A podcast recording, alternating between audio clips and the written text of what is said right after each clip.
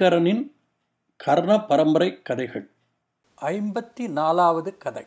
ஒரு ஆற்றிடையனும் அவனுடைய மூன்று நாய்களும் a shepherd and his three dogs குழந்தைகளே இது ஒரு ஜெர்மன் நாட்டு கதை. மாயசக்திகள் படைத்த மூன்று நாய்களின் உதவியால் ஒரு ஆட்டிடையன் ஷெப்பர்ட் அந்த நாட்டின் இளவரசியை கல்யாணம் பண்ணிக்கொள்கிறான் எப்படி? கதையை கேளுங்கள். ஜெர்மன் நாட்டு நகரம் ஒன்றில் ஒரு ஆட்டிடையர் இருந்தார். அவருக்கு ஜான் என்ற ஒரு மகனும் ரியா என்ற ஒரு மகளும் இருந்தனர். அவர் சாகும் முன் தன் ரெண்டு குழந்தைகளையும் கூப்பிட்டு குழந்தைகளே உங்களுக்கு நான் விட்டு வைப்பதெல்லாம் இந்த வீடும் மூன்று ஆடுகளும் தான்.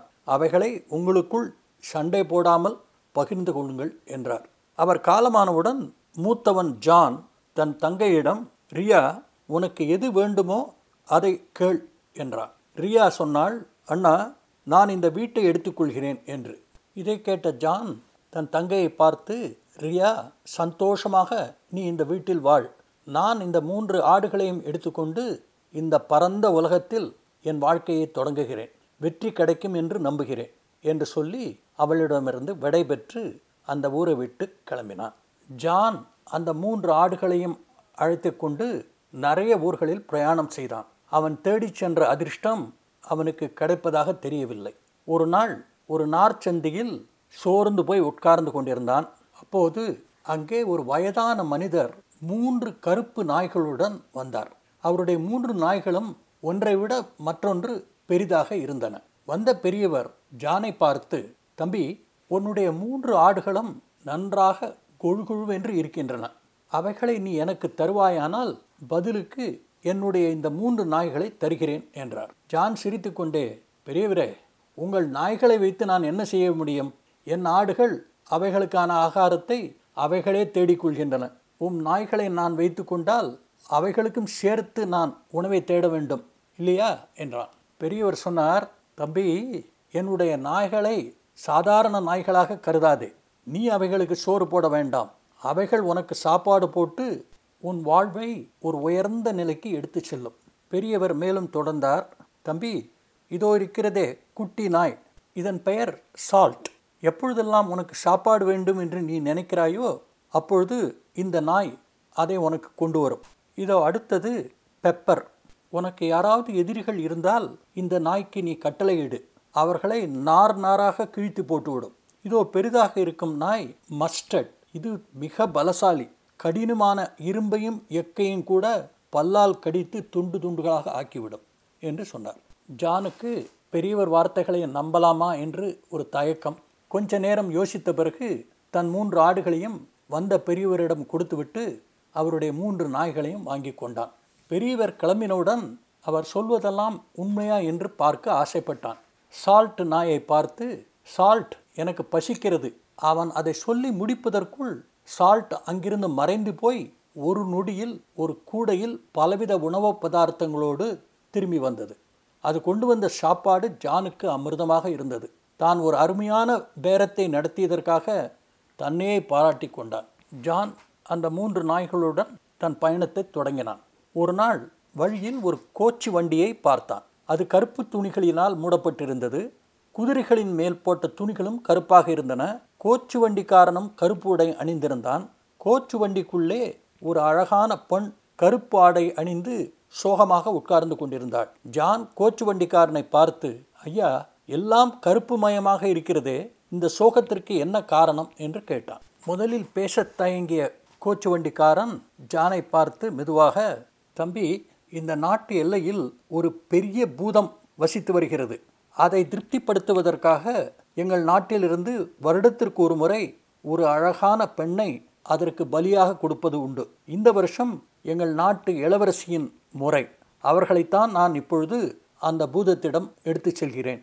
அதனால்தான் எங்கள் ஊர் மக்கள் கருப்பு ஆடை அணிந்து துக்கத்தோடு இருக்கிறார்கள் என்று சொன்னான்.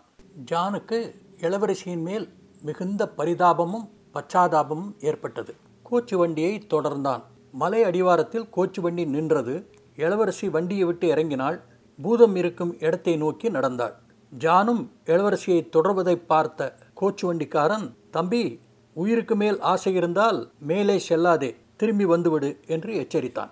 ஜான் அதை அலட்சியப்படுத்திவிட்டு இளவரசியுடன் நடந்து சென்றான். மலையில் பாதி வழி ஏறியிருப்பார்கள் பயங்கரமான தோற்றத்துடன் ஒரு பெரிய பூதம் இவர்களை நோக்கி வந்து கொண்டிருந்தது. பாம்பு உடல் பெரிய பெரிய கைகள் இறக்கைகள் நகங்கள் வாயிலிருந்து நெருப்பை கக்கிக் கொண்டு இளவரசியை விழுங்க வந்து கொண்டிருந்தது.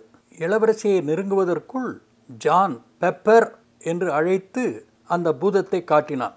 பெப்பர் பூதத்தின் மேல் பாய்ந்து அதை கடித்து குதற ஆரம்பித்தது. பூதம் எவ்வளவு முயற்சித்தும் பெப்பரின் தாக்குதலை அதனால் தாக்கு பிடிக்க முடியவில்லை. கடைசியாக பெப்பர் பூதத்தின் கழுத்தை கடித்தது. வலி தாங்க முடியாமல் பூதம் கீழே விழுந்தது. கொஞ்ச நேரத்தில் அதனுடைய உயிர் பிரிந்தது. பூதத்தின் ரெண்டு முன் பற்களை தவிர மற்ற இதர பாகங்களை பெப்பர் சாப்பிட்டு முடித்தது.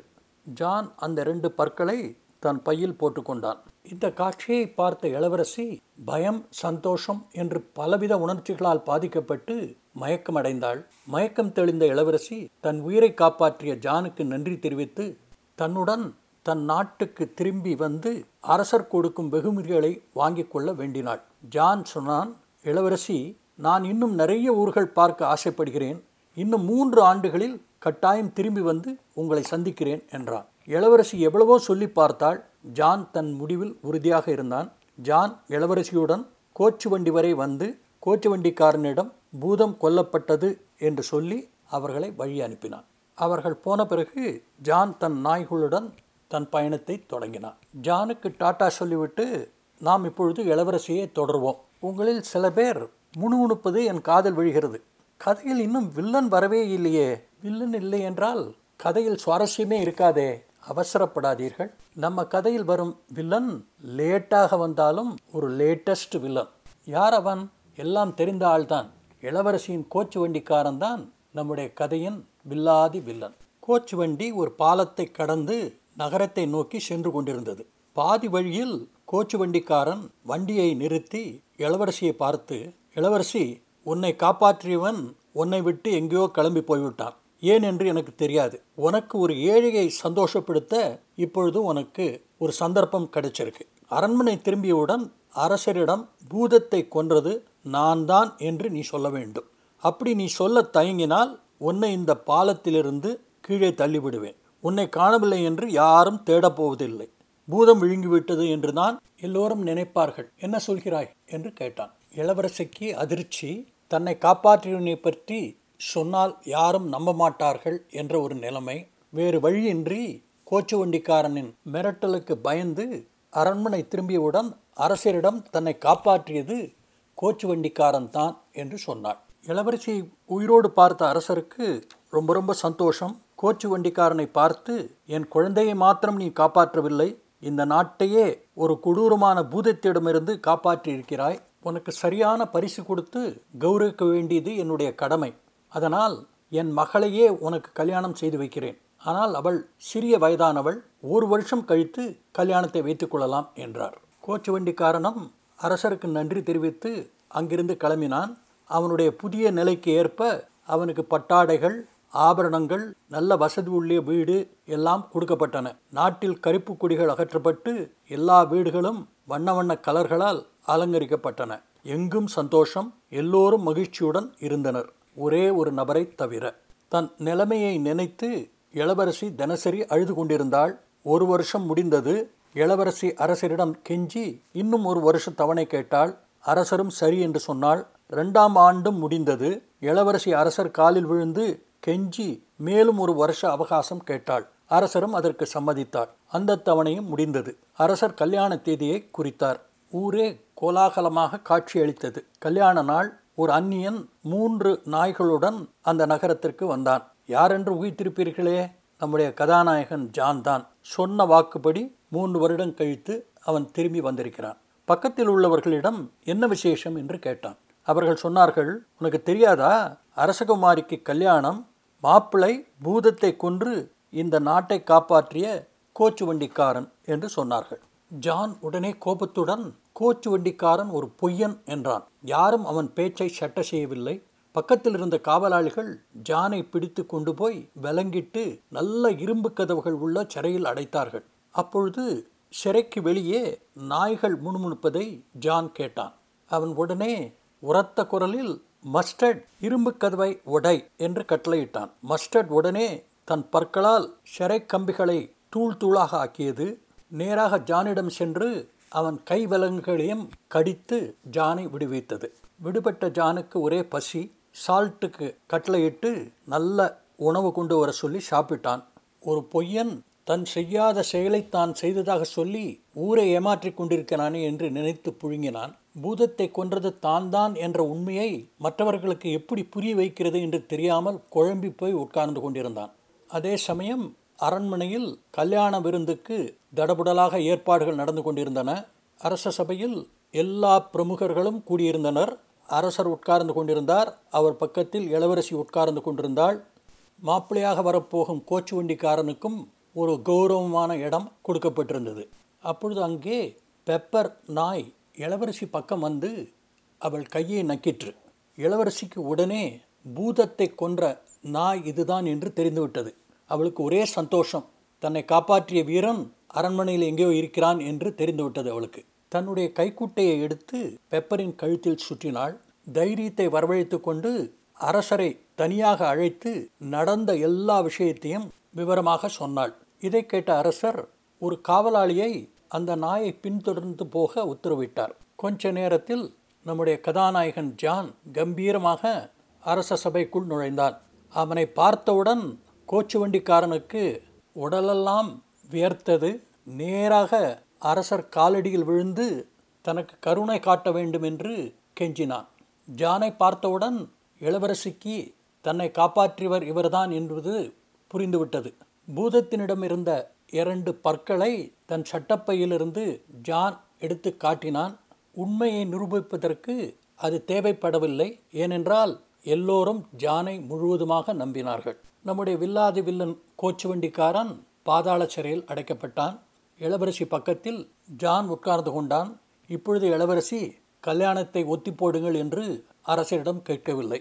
அவர்கள் கல்யாணம் விமரிசையாக நடந்தது. தனக்கு ஏற்பட்ட உயர்ந்த அந்தஸ்தில் ஜான் தன்னுடைய சகோதரியை மறக்கவில்லை. அரசாங்க மரியாதைகளுடன் ஒரு கோச்சு வண்டியை அனுப்பித்து தன்னுடைய சகோதரியையும் அவளுடைய குடும்பத்தாரையும் அரண்மனைக்கு அழைத்தான். தனக்கு புது வாழ்க்கையில் கிடைத்த அதிர்ஷ்டத்தை தன் சகோதரியுடன் பகிர்ந்து கொண்டான். எல்லோரும் சந்தோஷமாக வாழ்ந்து வந்தார்கள். அப்பொழுது ஒரு நாள் அந்த மூன்று நாய்களில் ஒரு நாய் ஜானை பார்த்து சொல்லிற்று இந்த காலத்திற்காகத்தான் நாங்கள் காத்திருந்தோம். இங்கே உனக்கு கிடைத்த அரச வாழ்க்கையில் உன்னுடைய சகோதரியை நீ மறந்து விடுவாயோ என்று நினைத்தோம். நீ ஒரு பாசக்கார அண்ணனாக இருப்பதை பார்த்து எங்களுக்கு ரொம்ப சந்தோஷம். எங்களுடைய உதவி உனக்கு இனிமே தேவையில்லை. எங்களுடைய வேலை முடிந்தது. நாங்கள் விடைபெற்றுக் கொள்கிறோம் என்றது. இது கேட்ட ஜானுக்கு அதிர்ச்சியாகவும் வருத்தமாகவும் இருந்தது. நாய்களை பார்த்து உங்கள் உதவிக்கு மிக்க நன்றி. உங்களை விட்டு பிரியப்போவதை நினைத்து எனக்கு துக்கமாக இருக்கிறது. நீங்கள் போகும் முன் நீங்கள் யார் எதற்காக வலிய வந்து எனக்கு உதவி செய்திருக்கிறீர்கள் என்பதை சொன்னால் மிக்க நன்றி உள்ளவனாக இருப்பேன் என்று சொன்னான். இந்த கேள்விக்கான பதிலை நாய்கள் சார்பில் மஸ்டர்ட் சொல்லிற்று. ஜான் நாங்கள் மூவரும் தேவதூதர்கள். கடவுளால் உனக்கு உதவி செய்ய அனுப்பப்பட்டவர்கள். நீ கடவுளின் அன்பிற்கு பாத்திரமானதற்கு காரணம் உன்னுடைய தகப்பனார் செய்த புண்ணியம். உன் அப்பா தன் வாழ்நாள் முழுவதும் கடவுள் மேல் அசைக்க முடியாத நம்பிக்கை வைத்திருந்தார். ஒவ்வொரு நாள் பிரார்த்தனையும் போதும் தனக்காக எதுவுமே கேட்க மாட்டார். ஒவ்வொரு பிரார்த்தனையும் முடியும் போதும் என் குழந்தைகளை காப்பாற்று அவர்களை நல்ல ஒரு நிலைமைக்கு கொண்டு வா என்றுதான் கேட்பார். அவருடைய பிரார்த்தனைக்கும் கடவுள் பக்திக்கும் கிடைத்த பரிசு தான் நீங்கள் இப்பொழுது அனுபவிக்கும் வாழ்க்கை. அதனால் நீங்களும் எப்பொழுதும் கடவுளின் மேல் அசைக்க முடியாத நம்பிக்கை வைத்து நல்லவர்களாக வாழுங்கள் என்று சொல்லிற்று. இந்த வார்த்தைகளை மஸ்டர் சொல்லி முடித்தவுடன் மூன்று நாய்களும் மூன்று பறவைகளாக மாறி ஆகாயத்தை நோக்கி பறந்து சென்றன.